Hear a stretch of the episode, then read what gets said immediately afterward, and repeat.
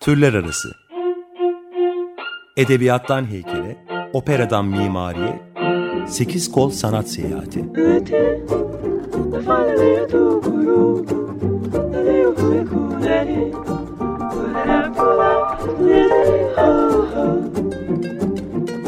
Hazırlayan ve sunan Eraslan Sağlam.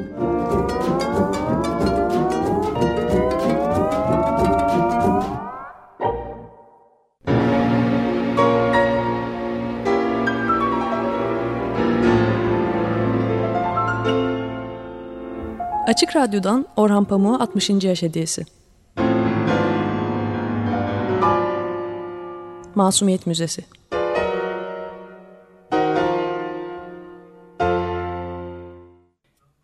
Huzur lokantasında Boğaz geceleri. Füsun'u Pelurbar'a her gidişinde başına üşüşen aç erkek kurtlardan ve çakallardan uzak tutmak için yaptıklarımız bazen de bizi dertlendireceğine güldürür, hatta mutlu ederdi. Okurlarımın Hilton'daki nişandan hatırlayacakları dedikodu yazarı, Beyaz Karanfil'in Füsun hakkında bir yıldız doğuyor konulu bir yazı yazmak istediğini öğrenmiş, bu adamın güvenilmez olduğunu Füsun'a anlatmıştım. Sonra köşe kapmaca oynar gibi ondan hep birlikte kaçmıştık. Füsun'un masasına oturup bir anda içine doğan aşk şiirini bir peçeteye yazıp ona duygulu sözlerle ithaf eden gazeteci şairin eseri hiçbir okura ulaşamadan benim de gayretimle Pelür'ün yaşlı garsonu Tayyar tarafından çöpe atılmıştı.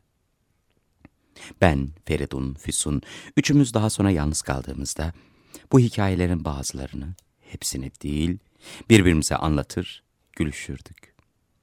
Pelur Bar'da ve benzeri bar ve meyhanelerde karşılaştığımız filmci, gazeteci ve sanatçıların çoğunun içki içtikten sonra kendilerine acımaya başlayarak ağlamalarının tersine, Füsun iki kadehten sonra meyhane masalarında neşelenip çocuklaşır, uçarı bir kız gibi cıvıltılı olurdu. Yaz sinemalarına, boğaz lokantalarına gittiğimiz zamanlardaki gibi o, ben, kocası, üçümüz birlikteyiz diye Füsun'un neşelendiğini de hissederdim bazen. İğnelemelerden, dedikodulardan yorulduğum için ben Pelur'a artık çok az gidiyor, oradayken Füsun'un etrafındakileri kolluyor ve çoğunlukla gecenin sonunu getirmeden Füsun'la kocasını ikna edip onları Çetin'le Boğaz'a yemeğe götürüyordum. Füsun Pelür'den erken kalktığımız için başta surata sardı. Ama yolda arabada Çetin'le hep birlikte sohbet ederken öylesine mutlu olurdu ki ben onlarla tıpkı 1976 yazında yaptığımız gibi birlikte lokantalara daha çok gitmemizin hepimiz için iyi olacağını düşünürdüm. Bunun için önce Feridun'u ikna etmem gerekirdi. Çünkü Füsun'la ben ikimiz iki sevgili gibi birlikte herhangi bir lokantaya gidemezdik elbette.'' Feridun'u filmci arkadaşlarından koparmak zor olduğu için bir keresinde Nesibe halayı ikna etmiştim. Sonra Füsun ve kocasıyla Sarıyer'deki Urcan'a lüfer yemeye gitmiştik. 1977 yazında Tarık Bey'in de fazla zorluk çıkarmadan hatta istekle bize katılmasıyla keskinlerde televizyonun karşısında oturan bizim takım Çetin'in kullandığı arabayla hep birlikte Boğaz lokantalarına gitmeye başladık. Bu gezintilerimizi, yemekleri, müzemize gelen herkesin benim hatırladığım mutlulukla hatırlamasını istediğim için ayrıntılara gireceğim. Zaten romanın ve müzenin amacı hatıralarımızı içtenlikle anlatıp mutluluğumuzu başkalarının mutluluğu haline getirmek değil midir? O yaz kısa bir zamanda hep birlikte Boğaz'da bir meyhaneye akşam yemeğine gitmek bizler için hoş bir alışkanlık oldu. Daha sonraki yıllarda yaz kış demeden sık sık ayda bir arabaya biner, düğüne gider gibi güle oynaya yola çıkar, ya bir boğaz lokantasına ya da Tarık Bey'in sevdiği eski şarkıları ve şarkıcıları dinlemek için büyük, ünlü gazinolardan birine giderdik. Başka bazı zamanlarda ise Füsun'la aramızdaki gerginlikler, belirsizlikler, filmimizin bir türlü çekilememesi gibi dertler bize bu zevki unuttururdu. Ancak uzun süren neşesiz aylardan sonra hep birlikte arabaya doluşunca aslında birlikte ne kadar gülüp eğlenebildiğimizi, aslında birbirimize ne kadar alıştığımızı ve birbirimizi sevdiğimizi fark ederdim. O zamanlar yan yana dizili meyhanelerinin kaldırımlara taşan kalabalığı Kaldırımlardaki masalar arasında yukarı aşağı gezen tombalacıları, midye ve badem satıcıları, resmini çekip bir saatte basıp getiren fotoğrafçıları, dondurmacıları ve lokantaların çoğundaki küçük fasıl heyetleri ve Alaturka şarkıcılarıyla Tarabya, Boğaz'a eğlenceye çıkan İstanbulluların en gözde mekanıydı. O yıllarda tek bir turist yoktu daha ortalıkta. Masalarla lokanta arasındaki dar yolda ilerleyen arabalar arasında ellerinde mese tabaklarıyla tıkış tıkış dolu tepsiler, koşturarak hizmet veren garsonların hızına ve cesaretine Nesibe Hala'nın her gidişimizde hayretle güldüğünü hatırlıyorum. Huzur adlı, görece gösterişsiz bir lokantaya gidiyorduk. Boğaz'a gittiğimiz ilk gece boş yer var diye girip oturduğumuz bu lokantayı, Tarık Bey yandaki iddialı mücevher gazinosundan gelen Alaturka müziği ve eski şarkıları bedavadan ve uzaktan dinleyebildiği için de sevmişti. Öteki gidişimizde ben, mücevherde oturursak eski şarkıcıları aslında daha iyi dinleyebileceğimizi söyleyince Tarık Bey, aman o berbat heyete karga sesli kadınlara para vermeyelim Kemal Bey demiş. Ama yemek boyunca yandan gelen müziği daha da dikkatle, keyifle ve öfkeyle dinlemişti. Sesi bozuk, kulağı bozuk şarkıcıların hatalarını yüksek sesle düzeltir, bütün güfteleri bildiğini şarkının sonunu şarkıcıdan önce getirerek gösterir, üçüncü kadeh rakıdan sonra ruhsal bir derinlik duygusu ve efkarla gözlerini kapatıp başını sallayarak müziğe tempo tutardı. Çukurcuma'daki evden arabayla Boğaz gezintisine çıkarken, hepimiz evin içinde takındığımız rolleri de sanki biraz olsun geride bırakıyorduk. Ben Boğaz lokantalarını ve gezintilerini evdekinin tersine Füsun tam yanıma oturduğu için de çok severdim. Kalabalık masalar arasında kolunun koluma iyice yaslandığını kimse görmez. Babası müzik dinlerken ve annesi boğazın titrek ışıklarını, buğulu karanlığını seyrederken, ikimiz gürültünün içinde fısıldaşarak havadan sudan, yediklerimizden ve gecenin güzelliğinden, babasının ne kadar sevimli olduğundan, tıpkı yeni tanışan ve Avrupa'yı kız erkek arkadaşlığını yeni öğrenen mahcup gençler gibi dikkatle söz ederdik. Babasının yanında sigara içmesi her zaman bir başka dert olan Füsun, Boğaz meyhanelerinde kendi ekmeğini kendi kazanan dişli bir Avrupalı kadın havasına bürünüp göstere göstere fosur fosur sigara içerdi. Kara gözlüklü bıçkın tombalacıdan fiş alıp talihimizi denediğimizi, hiçbir şey çıkmayınca karşılıklı bakışıp kumarda kaybettik dediğimizi, sonra utandığımızı, sonra mutlu olduğumuzu hatırlıyorum. Bu evden çıkmanın, divan şiirindeki şarabın, sevgiliyle yan yana oturmanın mutluluğu kadar, sokaktaki kalabalıkla birlikte olmanın da mutluluğuydu. Masalarla lokantalar arasına iyice sıkışan boğaz yolu tıkanınca, pencereleri açılan arabaların içindekilerle masadakiler arasında kızayan baktın, sigaranı niye üzerime attın kavgaları çıkıp bir anda alevlenirdi. Gece ilerledikçe sarhoşlar şarkıya başlar, masadan masaya alkışlar ve laf atmalar ortalığı canlandırırdı. Derken bir meyhaneden ötekine gösteri için koşturan oryantal dansözün pullu yaldızlı elbisesiyle güneşte yanmış teni araba lambalarında yansıyınca, araba kornaları 10 Kasım'daki boğaz vapurlarının düdükleri gibi içtenlikle çalmaya başlardı. Sonra sıcak gecenin ortasında aniden rüzgar yön değiştirir, parke taşı kaplı rıhtımın üzerine ve yerlere atılmış fındık, çekirdek, mısır ve karpuz kabuklarının, kağıt ve gazete parçalarının, gazoz kapakları, martı ve güvercin pislikleri ve plastik torbaların üzerindeki ince kumu, tozu ve kiri bir anda havalandırır, bir an yolun öte tarafındaki ağaçların hışırtısı duyulur ve Nesibe hala, aman çocuklar toz kalktı yemeklere dikkat diyerek tabakların üzerini elleriyle örterdi. Sonra rüzgar bir anda gene yön değiştirir ve Poyraz, Karadeniz'den iyot kokan bir serinlik getirirdi. Gecenin sonuna doğru, bu hesap niye bu kadar yüksek kavgaları çıkarken masalardan şarkılar yükselir. Füsun'la ellerimiz, kollarımız, bacaklarımız birbirine daha da çok değer. Hatta birbirine o kadar karışırdı ki bazen mutluluktan bayılacağımı sanırdım.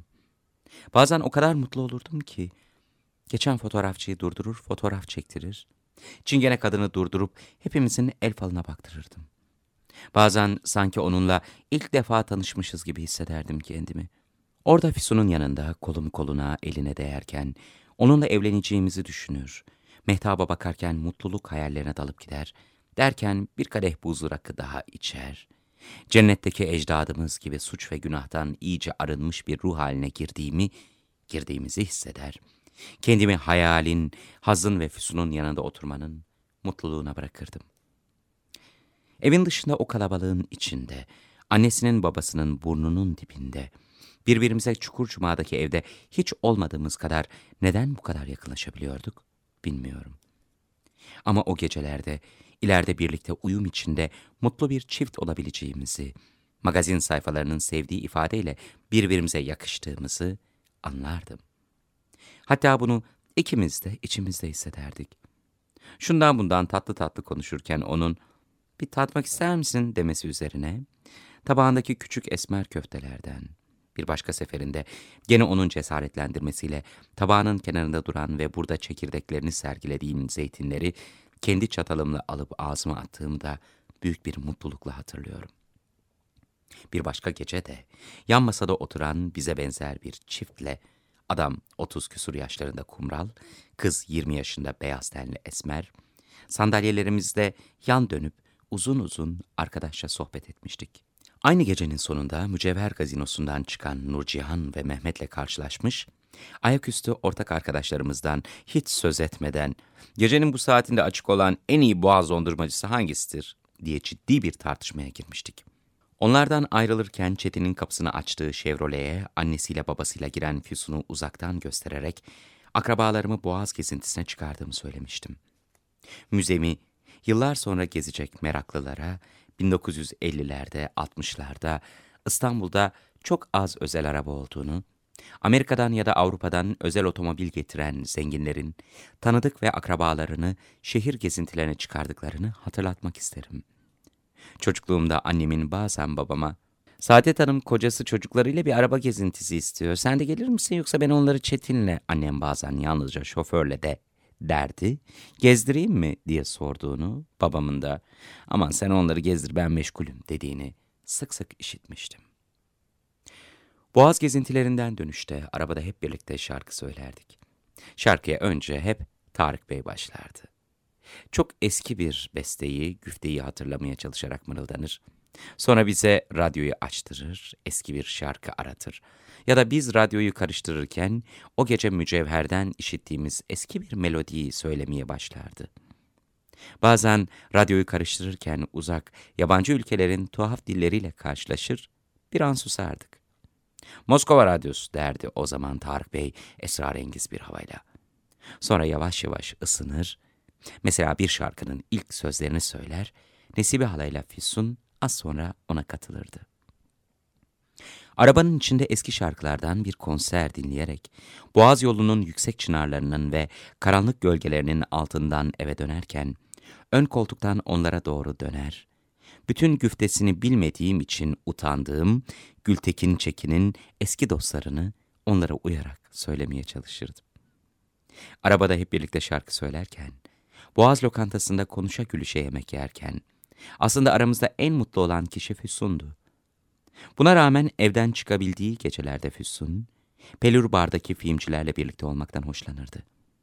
Bu yüzden hep birlikte Boğaz gezintisine çıkmak için önce Nesibe halayı ikna ederdim. Nesibe hala Füsun'la beni yan yana getirecek fırsatları hiç kaçırmak istemezdi.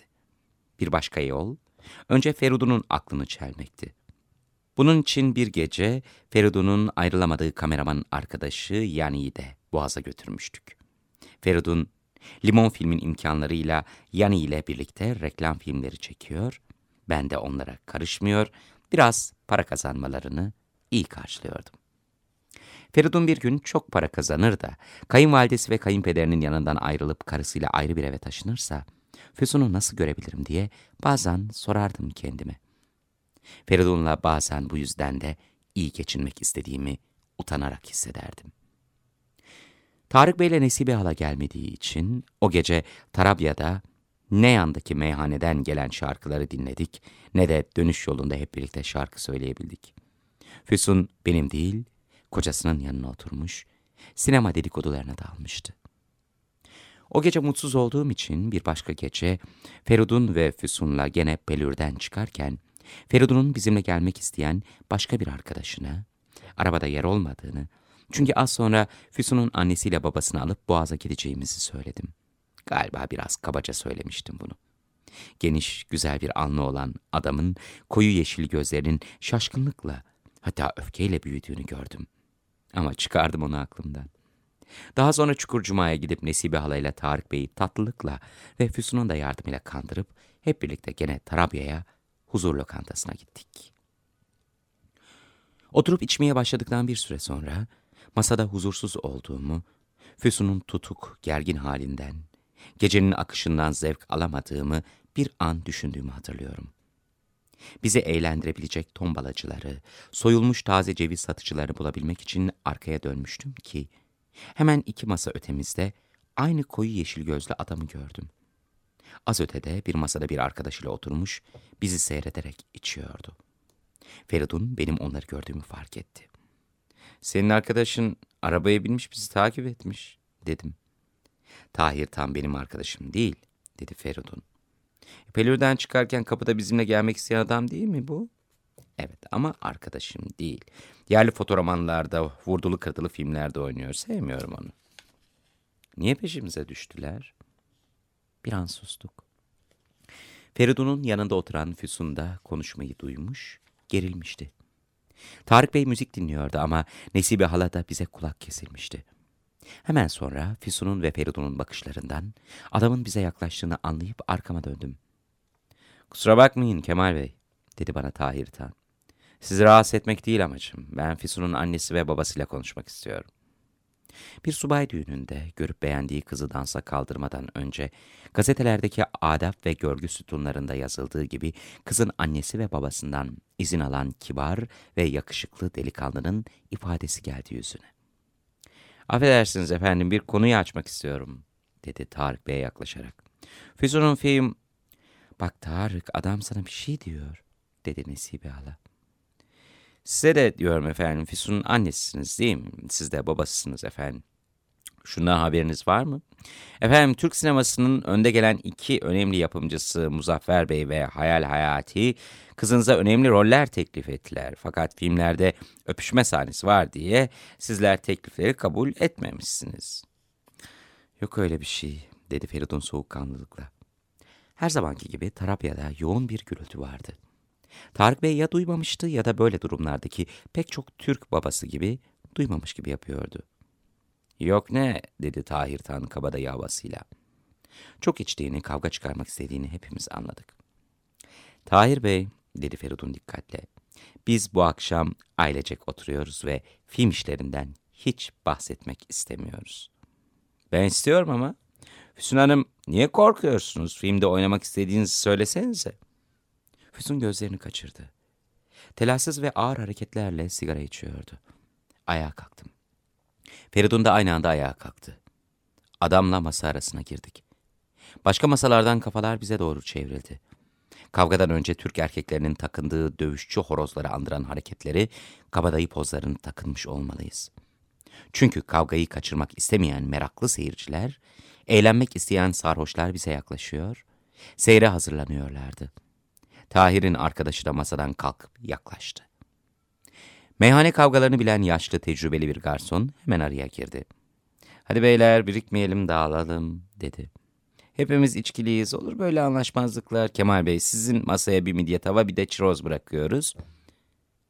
Müzemizi yüzyıllar sonra ziyaret eden, gelecek kuşağın mutlu insanlarına, o zamanlar Türk erkeklerinin en küçük bahaneyle her yerde, kahvehanelerde, hastane kuyruğunda beklerken, trafik tıkandığında, futbol maçlarında, her durumda tekme tokat kavgaya giriştiğini, kavgadan korku pusmanın en büyük şerefsizlik kabul edildiğini söyleyeyim ki, bizleri yanlış anlamasınlar.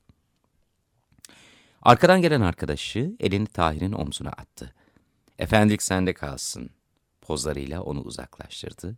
Feridun da omzumdan tutup, hiç değer mi ifadesiyle beni masaya oturttu. Bunu yaptığı için ona şükran duydum. Gecenin içinde bir geminin projektörü Poyraz'la çalkalanan dalgaların üzerinde gezinirken, Füsun hiçbir şey olmamış gibi sigara içiyordu. Uzun uzun gözlerinin içine baktım.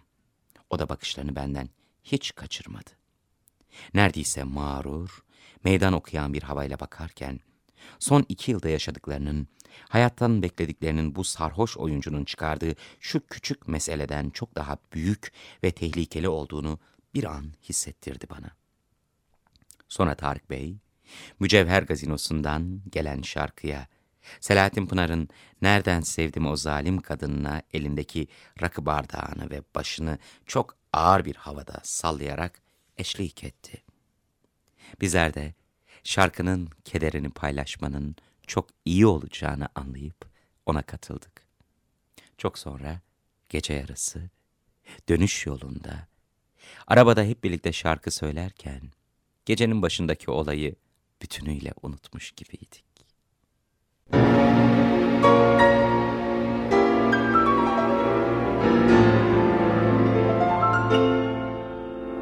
Açık Radyo'dan Orhan Pamuk'a 60. yaş hediyesi. Masumiyet Müzesi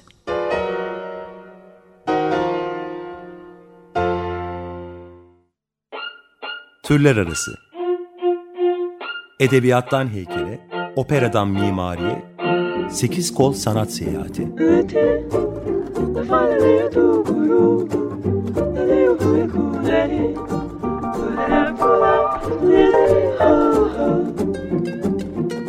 Hazırlayan ve sunan Eraslan Sağlam.